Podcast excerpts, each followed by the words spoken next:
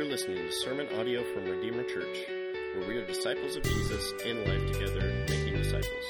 To check out our other media or to find out more information about our church, visit redeemer s g f dot com. Good to see you. Hope all is well with you in this new year. I know it's we're a week and a half in or whatnot, but uh, good to see all of you for sure. If you got your Bibles, open up to Colossians chapter four. We will be there today. We're going to talk about prayer. So we're currently in a series on the spiritual disciplines. And uh, last week, Pastor Greg uh, addressed how to read the Bible. He talked through that, gave us some pointers. Um, this week, we're going to tackle how to pray. So the last time we preached on prayer was in um, August of twenty nineteen. Pastor Greg preached on um, the Lord's Prayer, Matthew chapter six. Um, so if you want to go back and listen to that, he did a good job with it, um, but you're welcome to um, listen to that. But, but we're going to work through it again today in a little bit different fashion. Um, the sermon title is How to Pray, and what we're going to do is we're going to walk through Colossians four, two through four, and you know, fairly briefly. I'm going to have four points there. And then I'd like to hit some just bullet points on practical instructions, kind of similar to how Greg did last week. Um, I just want to work through that and give you some very practical things um, that are kind of throughout the Bible, but we're going to kind of condense them into a how-to today. Let me pray for our time, and then we will dive in, and uh, I'm going to kind of have a few intro comments, and then we'll, we're going to work through this um, and, uh, and see what the Lord does. So would you all pray with me? Father, we we love you. You are holy, you are sovereign, and you are good to us. I pray that you would honor this time. I pray that you would bring glory to yourself during this time. I pray that we would steward it well, that we would open up your word, that we would understand your wisdom, that we would see that prayer is communion with you, is communication with you. And Lord, we ask that you would teach us, that you would help us, help us to pray, help us to follow you faithfully. Lord, help us to bring glory to you in the way that we live. So we ask that your scripture would be mighty now, that the Spirit would be mighty in this room, that he would speak through me, speak to our hearts, that you would let us attend and understand how you are growing us and how we are to, to respond. So, Father, it's in the name of Christ we pray. Amen. So throughout Scripture, we see um, people praying to the Lord for various things. We see um, prayer as a part of worship and sacrifices in the Old Testament. We saw that in the book of Ezra. We saw the you know, long prayers there. We see it when Solomon dedicates the temple. We see people praying for all kinds of things throughout Scripture. We see leaders like Moses praying to God and interceding on behalf of Israel. We see many occasions where people pray to the Lord and he answers them. And we see in the New Testament several teachings from Jesus on prayer as well. We see him praying regularly. He goes. Uh, he sets himself apart. He talks about. There's, so prayer is a major aspect of the Christian life and of Scripture as well. And notably, Jesus teaches his disciples and us on the Lord's Prayer. And we see in the early church numerous times of prayer for guidance. We see for prayer for miracles, prayer for all kinds of things. But Christian prayer, specifically Christian prayer, is rooted in Christ, in his example, and also in his death and resurrection, after which he sent the Holy Spirit to indwell believers. So prayer, then, is how we communicate with God. That's how we talk with him. It's how we commune with him. In prayer, we speak to him, and we also listen as well. Prayer involves a personal relationship with God. So if you um, if you are going to pray to him, you are going to need to know him. And um, a, a good definition or good kind of explanation of this comes from Walter Elwell in the Baker Encyclopedia. It says, "The reason why God answers one prayer and not the other has nothing to do with the length or the number of prayers. Because prayer involves a personal relationship with God, sincerity and genuineness in that relationship are of paramount importance." So if you want the Lord to answer your prayer, not that that's necessarily the goal, but if you want to see your prayers answered, if you want to know the Lord deeply, and if you want to see your prayers answered, you need to know him and commune with him regularly. So what that means is when you know God and you know his will, you will know how to pray, and he will answer those prayers because he accomplishes his will through prayer. And God will answer some of the things that we want and, and not allow others. Uh, and I, I can't give you all the rhyme and reason to it, but God will answer some and he will not answer others. Just like when we're praying for a job or healing or all kinds of other things, sometimes he answers those prayers and sometimes he does not. But the one type of prayer that God will always answer is related to redemption. For the forgiveness of sins, for sanctification, for wisdom, the things that God gives to his children, to his people, the people who call on his name in faith, God will always answer those prayers. He will always provide those answers. The last thing by way of introduction is many Christians struggle with prayer. I don't consider myself a prayer warrior, but I've learned a lot of helpful things from some dear people over the years, and, and I, I'm going to share with some with you today. And they, they are mighty in prayer, and they have been a blessing to me in many ways. But if you struggle with prayer, it may be a sign, it may be a sign that you need to grow in your relationship with the Lord. If you know him, and if we know what he loves and what he hates, if we know who we are and how much we need him, that familiarity and understanding will shape how we live life and how we pray. So if you struggle with prayer, my encouragement is to pray and get to know the Lord and get to know him through Scripture. Think about it like this. If you know somebody well, if you know a pastor, coworker well, or if you have a longtime friend, you probably don't have any hesitation talking to them and going up to them and even having a difficult conversation with them. But if you don't know that person well, you're probably going to have some hesitation. You're probably going to stumble over your words a little bit. You're probably not going to know exactly how to approach it and exactly what to ask them or what to talk to them about because you don't know them well. You don't know how they're going to respond. You don't know their character. You don't know exactly what's going to happen there. So a great way to get to know the Lord and grow in your relationship with him is through reading Scripture like we talked about last week and also through prayer. With that said, let's work through Colossians four, two through four. Let's read this and see what the Lord would have us walk, talk through today. So Colossians four, chapter, chapter four, verse two. Continue steadfastly in prayer, being watchful in it with thanksgiving. At the same time, pray also for us that God may open to us a door for the word, to declare the mystery of Christ, on account of which I am in prison, that I may make it clear which is how I ought to speak. So the first thing we see here in verse two is that we should continue steadfastly in prayer. This implies that prayer will be difficult to sustain. Um, it, my very first doctoral class, when I was at Midwestern, when I my very first class, they gave us a coffee mug, which was kind of a harbinger of things to come, right? You're going to need this.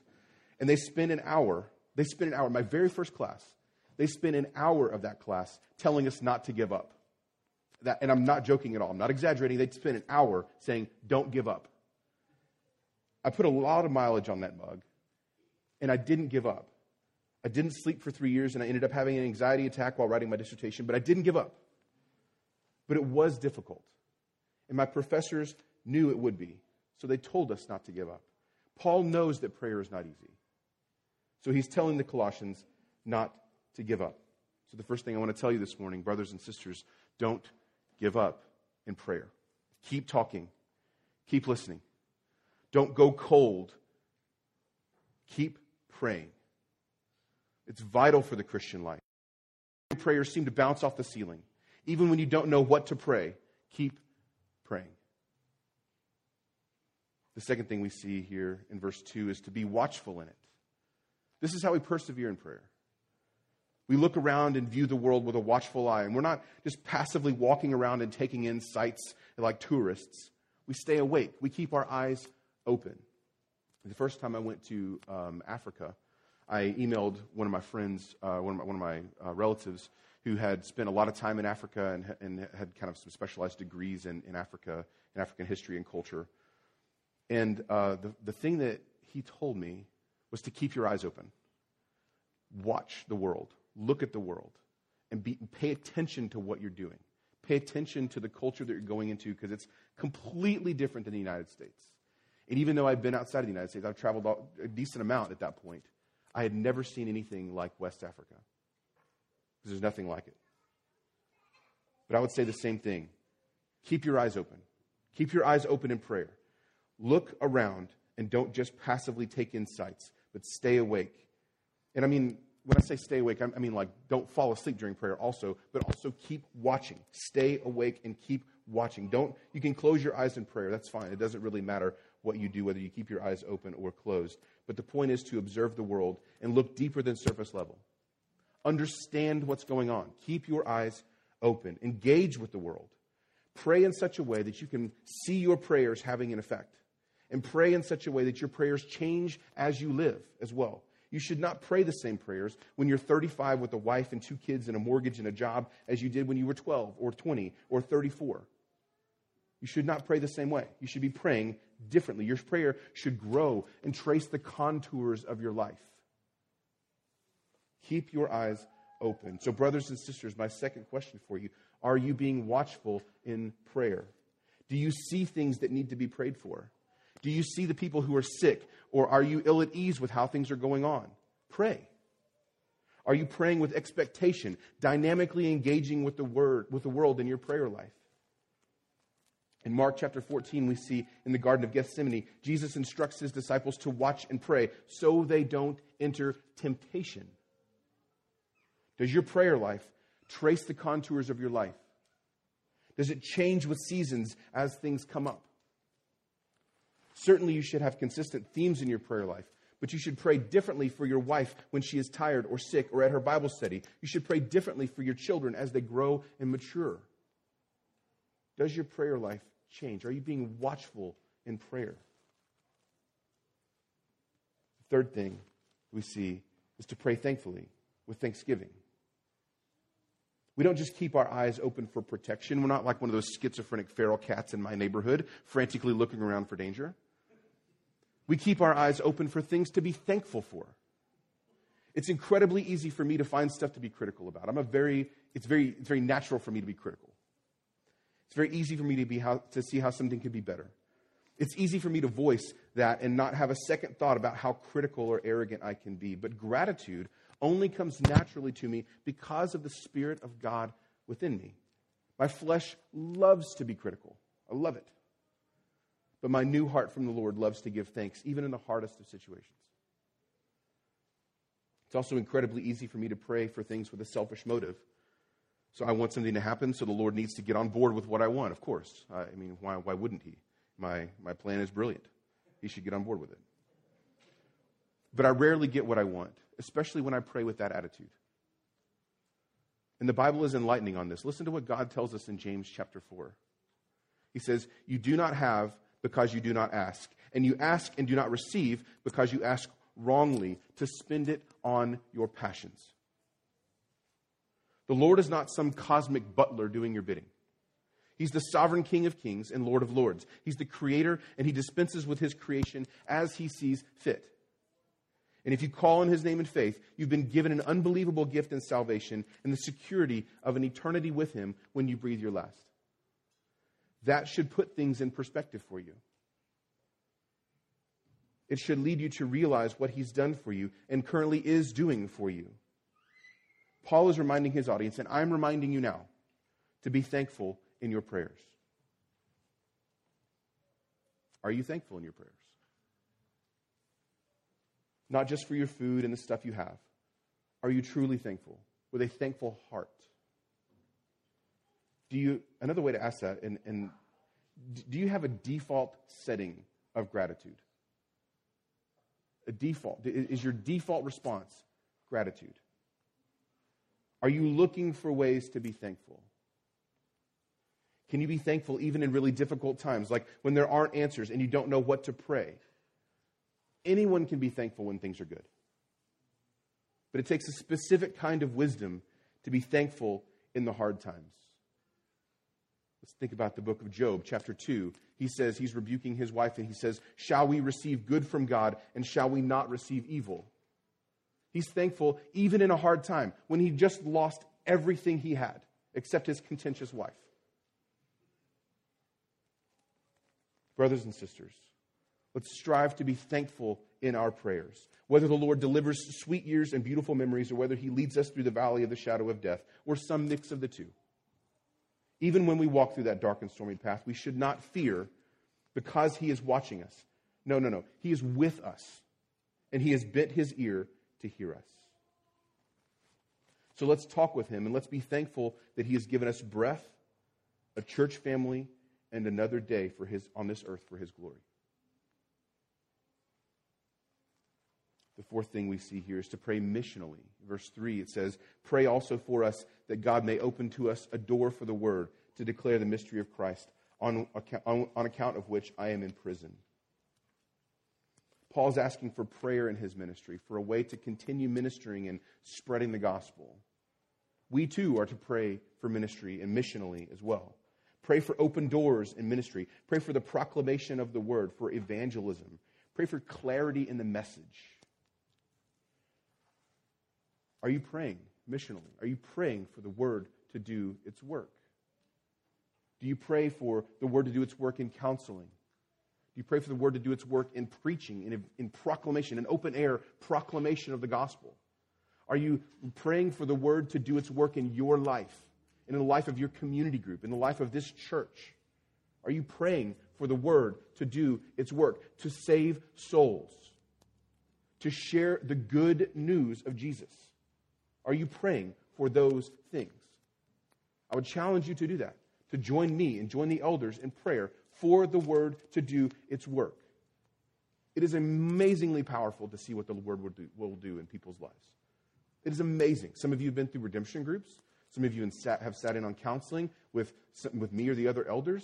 It's amazing to see what the word does. So pray for it to do its work. That is a prayer that God will answer. Another thing that's interesting here is that Paul prays for specific things here. Not just pray for me in general. Hey, you know, pray for me. I need some help. He's praying for specifically, he's actually praying for something to happen. So when you pray, do you ask for specific things? Is, are your prayers specific towards something? I have an illustration here. So back in the day, when I was in high school, I joined my parents' Sunday school class of adults, like forty to fifty-year-old people, married class. Um, I, I was arrogant enough to think that I didn't need the youth group, so I stepped out of that and uh, wanted to go learn about the Bible. And uh, it was a specific time in the nineties of bad ministry, but that's where I was. But there was this woman in class, in, in, in my class, in, in my parents' class. I'll call her Pam. Every single week, and I mean every single week, she was there, and she would always say the same request during prayer request time. She would just say, just keep praying for my brother. I heard that request for two years solid. Never had any idea what specifically to pray for. No idea. Now, that was my fault and the rest of the class also, because we didn't ever clarify or press into that. We never asked her. But never once did we say, hey, real quick, just to make, not to make it awkward or anything, what's going on with your brother? Like, you know, what's what's actually going on there? Is he sick? Is he looking for a job? Is he not saved? Is he having trouble with the law? Is he dead? What are we praying for here? Not once did we ask that. My dad, I, I called him this past week. My dad, the class leader at the time, still to this day has no idea what we were praying for. We had no idea. Don't be like Pam. Be specific in your prayer requests, and not obsessively, not like minute details, but specific enough that we know whether or not it's been answered. Also, don't be like that class. Don't, don't be like our class. Don't be like my dad's class. Make sure that you know what you're being asked to pray for. This is also a great way to disarm those requests to pray for your cousin's cat or their veterinarian's mom or whatever, you know, like those random requests that kind of go out and you're not really sure who it is that we're praying for. We're just kind of this, you know, ephemeral person out there. I like to cut those off and ask directly, how can we pray for you in this? That's what, that's one thing I learned from Uh, my previous community group leaders who meet at our house. How can we pray for you specifically? We can, I mean, we can, we can pray for your veterinarian's mom or whatever, but like, what, what can we pray for you here? And regarding unspoken prayer requests, if there's a safe place to voice something that needs prayer, the family of Christian brothers and sisters who are praying for you is definitely it. Maybe if you're uncomfortable sharing it in that context, you need to find a tighter circle of people to pray with and voice it there. But if you're asking people to pray for you, you should let them know on some level what they're praying for. So are your prayers specific? Paul is asking for specific things here. Open doors, clarity in his proclamation. He's asking for the ministry of the word to, con- to continue. The flip side of what I said a minute ago about being specific in your prayer requests is also true. Are your prayers specific? Would you know if your prayers were answered? Are you praying with expectation and specificity such that you know when God answers your prayer? Or is it just that you say, hey, God, you know, Whatever you want to do is good with me. And then forget about it, and maybe it was answered, maybe not. We don't want to put God in a box and giving very specific parameters, like I need I need that that that blood that blood measurement to go up like zero point zero one so we can do this and that. We don't need to go with that specificity, but we do we do need to be knowing we need to, we do need to be praying for something. And now, as for what to pray for, we can talk about that in just a few minutes. But one thing that I was I've been working back through the last few the last week or so. When I look back at the last six months of what I've prayed for, I can recount numerous ways that the Lord has answered prayer. I keep a prayer journal. Um, it's it's a it's my where I keep my meeting notes and all those other things. But I uh, have this page that I update every once in a while um, that I, I kind of move forward in my journal to see what has gone on. But I can recount the numerous ways that the Lord has answered prayer. It's not always the way that I want, but he's shown himself to be faithful again and again and again. So just a sampling of the last six months. This is just, I can point to these prayer requests in my journal right now. It's sitting in my bag. And I can flip to the page and show check marks to see what the Lord has answered. These are, this is a short sampling of that. I, along with many of you, have prayed for the Powderlys since twenty seventeen. They felt the desire to have a baby and struggled for a long time to get pregnant. Their son was born a few days ago. He's sitting in the back row. We've prayed for healing from COVID, from other mysterious illnesses. Those have been answered in various ways, with little medical explanation. Many of you know a woman who was diagnosed with cancer at one of our partner churches a little over a year ago. We've prayed for her since November of twenty nineteen. The Lord has answered our prayers for healing, and she went into remission back in July. We've prayed earnestly for the budget and for finances to do ministry well. By God's grace, he's provided in abundance every single year. We prayed that God would provide us a building, a place of permanency. We went through a season of fasting a couple of years ago, and the Lord has provided in the last few months. We own this building now. I want to mention also that Temple Baptist prayed fervently for many months that this building we are in would be used for ministry in this neighborhood. And the Lord has answered their prayers and ours with us coming here to continue the mission.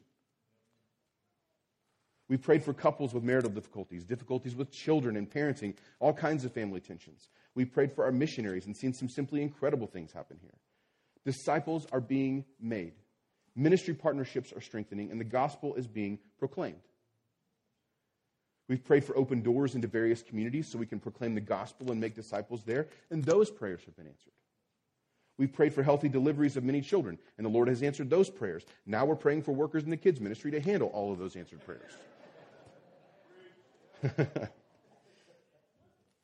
But think about this. How many children here today have we prayed for that God would give us? How many jobs and houses and marriages can we thank God for providing in an answer to prayer? Can we explain the history of Redeemer Church and the various aspects of our lives apart from God answering prayer? I submit we can't. If you want to know specifically how God answers prayer, pray specifically and write them down. Write them down clearly. I keep an updated prayer, page of prayer requests in my journals. I pray for ministry relationships that we have, for missionaries, for organizations. I pray for any requests among Redeemer members, for jobs, for health issues, all those different things. I pray for our pregnant women and for our engaged couples. I pray for our lost people by name. The elders pray for covenant members by name and family, and we will reach out to community group leaders or those families to see how they're doing and how we can help. It's really cool to see how the Lord works through prayer if you simply just keep a record of it. On that note, if you want me and the elders to pray for you, I would be honored to. Please just let us know. Send us an email, send us a text, pull us aside. We'll be happy to add you to that to our prayer list. That would be a joy for us. That's one of the things that we do as elders is pray for you. And also, I want to encourage us as a church to pray for each other, to use the directory in the Church Center app on your phone that we have. Add yourself to the directory. Send prayer requests to the message boards in our groups. Interact with that. Use it so people can pray for you and so we can celebrate what the Lord would do. It's not just so you can say, hey, here's what's going on in my life. It's not it at all. It's not a blog post. It's a prayer request that the, we can see the Lord working in. It's, it's a direction for us as a body to say, we need help here. God, would you work? And see him answer it. He will. So brothers and sisters, pray. The Lord has bent his ear to you. Pray to him. He speaks to you. Listen to him. And as you pray, be steadfast, be watchful, be thankful, and be mission-focused. Now, let's take a look at some kind of practical instructions on prayer. So we'll kind of do the who, what, when, where, how, and why. Who do we pray to? Christians pray to God. We do not pray to Mary, to saints, to angels, or to any mere human dead or alive. Specifically, we pray to the God of the Bible, the God who listens. He has spoken through Scripture. He has created, he's revealed himself, and he rules sovereignly over his creation. He instructs us to listen to him, but he also listens to us, and he answers us. More on that later in the why section. We primarily pray to the Father in the name of the Son at the leading of the Spirit. We can certainly pray to Jesus, the Son, in adoration and worship, but generally we worship the Father because of the work of the Son. On that note, when we're praying, if you're going to pray to Jesus, please do not pray to eight pound, six ounce baby Jesus, uh, newborn infant baby Jesus in his golden fleece diaper. Please do not pray to that Jesus. He's the King of Kings and the Lord of Lords. He was born, yes, but he also grew into a man who lived a perfect life and died an atoning death and was resurrected to the newness of life. Pray to him as he is, the risen Lord on his throne in heaven, not who you want him to be. We can pray that the Holy Spirit would do things in us, to illumine Scripture, to quicken us, to convict us, to comfort us. But generally, we will pray to the Father who sends the Spirit.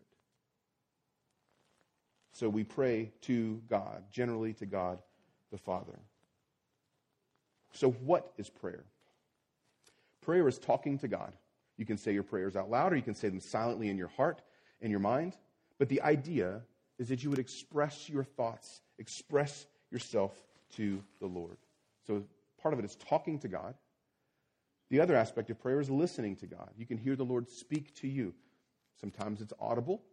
That is unusual, but it does happen. And sometimes, and, and many times, you will feel the Spirit move on your heart to give you impressions, to give you insight, to give you direction and comfort, to give you conviction, to guide you to Scripture. Lots of things will happen when you listen to the Lord in prayer.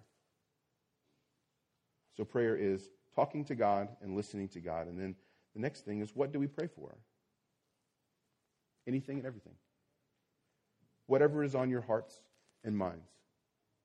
You pray to the Lord in adoration for the glory of God. We can see in the Lord's Prayer, you know, Father in heaven, hallowed be your name. That's adoration. That's worship. You can pray for provision. In the Lord's Prayer, we see that. Give us our, give us this day our daily bread. Pray for things. Pray for, for requests, things that you need. And then you can pray for conviction or for forgiveness. We see the Lord's Prayer, forgive us our trespasses as we forgive those who who trespass against us. So we pray for in adoration, for provision, for conviction. We pray, we pray for protection and for care. We, in the Lord's Prayer, we see that lead us not into temptation, but deliver us from evil. We pray for protection.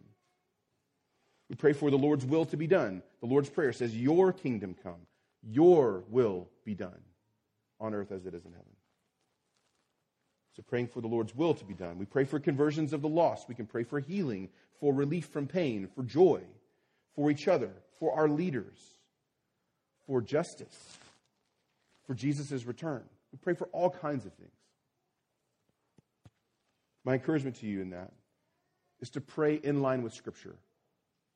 Don't just pray random things, but pray along the lines of what Scripture tells us. And also pray in gratitude, coming back to what I said earlier. Pray in gratitude. And then my, my practical advice for you is to keep a journal or list. The church member directory is on the Planning Center app. Pray for your brothers and sisters. Write down what you're praying for and when you start praying for that thing. And also write down when it's answered or when you remove it from your list. It's truly awesome to see what the Lord does. It really is truly awesome. If you want some, if, if you work with apps instead of a journal, use apps like Prayer Mate. There's also a really cool one. I just looked at it the other day. It's called Prayer. It's just literally just called Prayer, and it's got some really neat features to it. Um, it's kind of interesting how technology works like that. But find whatever works for you and pray. And then also, don't just passively receive requests. Ask other people how you can pray for them. It's a beautiful ministry. It's a lot better than, hey, how you doing? How can I pray for you? How can we commune together with the Lord over what's going on in your life and over what's going on in my life? What a cool request. What a cool way to engage a brother or sister. And then, don't just ask, but actually pray for them. That's a trick. That's, that's, that's like part of the trick for us. That's part of what catches us. But actually pray for them. That's why I write my stuff down. I could not keep track of all the different things I was praying for, all the different things in my heart. I just I started keeping like a little a little note card in my um, in my Bible, and then that got to be too much, and I, I also would just lose that note card for whatever reason. So it's, there's a few note cards randomly floating around Springfield with random prayer requests from a handful of years ago. But what I do now is I keep my I keep my journal with me everywhere. I have it with me every meeting that I have, everything that I do. And I, so when I sit down and have a meeting with somebody, when I counsel somebody, I can add them to my prayer list right then. It's very simple and easy, makes a lot of sense to me. But whatever it takes, however it works for you, please do it.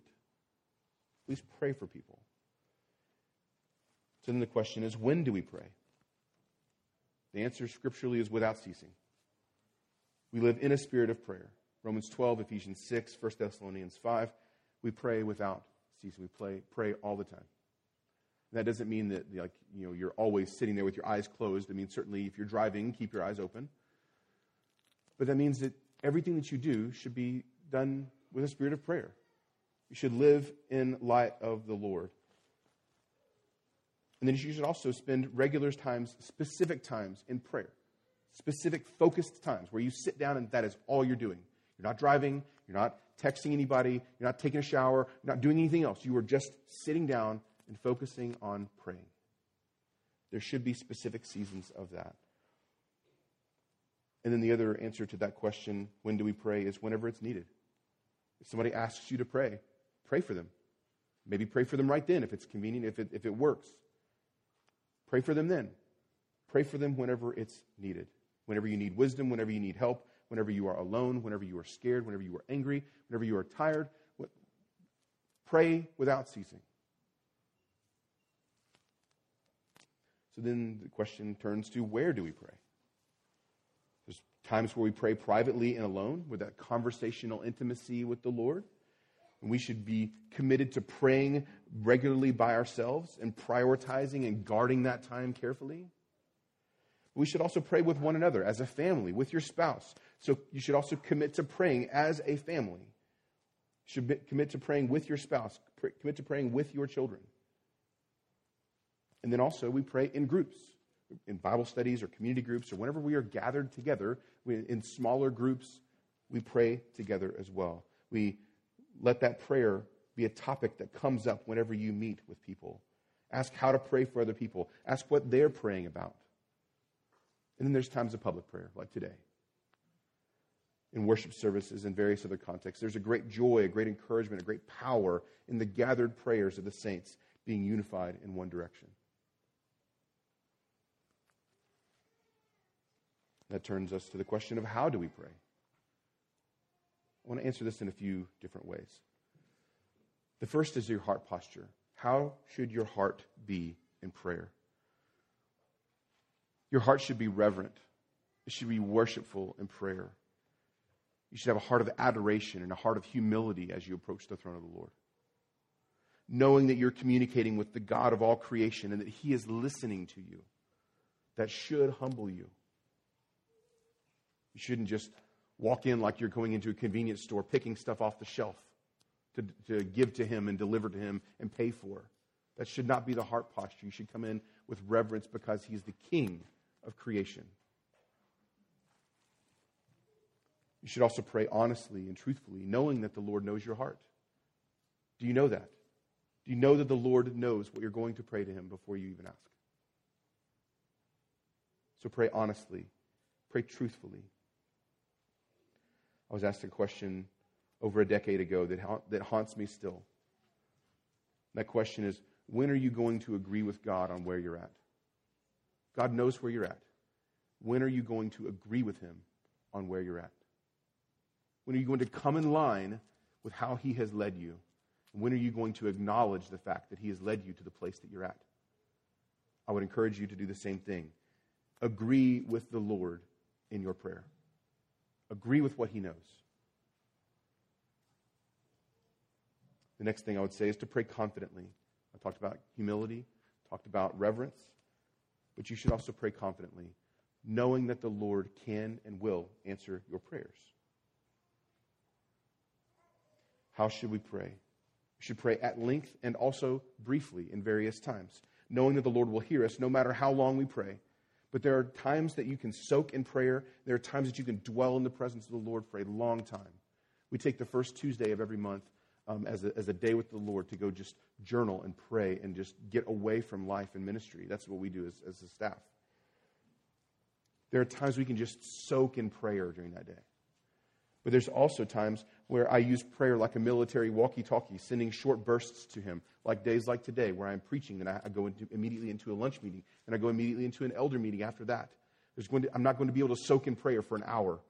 I'm going from meeting to meeting, and I have, I have a lot of things that I'm working through. I'm coming back from sabbatical, a lot of emails in my inbox, a lot of things going on. I don't have the luxury of soaking in prayer. But I can ask the Lord and he will hear me what, for what we need in that in those meetings. How do we pray? We incorporate Scripture. Read your Bible and then pray in response to what you read. Write Scripture next to your prayer requests. When you write things down, hey, I want to pray for this person. I want to pray for this thing that's going on. I need help here. Write prayer requests and see what happens. See what the Lord does with that. We can pray alongside fasting, and the fasting is a completely different thing. But we can pray alongside fasting. We can pray in con- we can fast in conjunction with prayer, where we don't eat for a season for the particular idea of focusing and devotion to the Lord. There's uh, the book that we, one of the books that we recommended called Habits of Grace by David Mathis. Um, is very good. It's got a very good chapter on fasting in that if you want to learn more about it. Um, there's also Donald Whitney's book, Spiritual Disciplines, is a fantastic. It's a little more in-depth, a little more intensive work through on that. But his descriptions of prayer and fasting are very Very good. So getting very practical, how do we pray in structure? How do we? How do you structure your prayer? There's a really well-known acronym. I'm not sure who came up with it, but it's, it's ACTS, A C T S. The first is adoration. The first, when you begin praying, you worship the Lord because he is holy. And you're coming into his presence and you're asking something of him. The second part, that's A. Then C is confession. We admit our sinfulness because we are not holy, because we need Jesus. So we confess that. The third is thanksgiving. Gratitude to God for saving us and giving us what we need.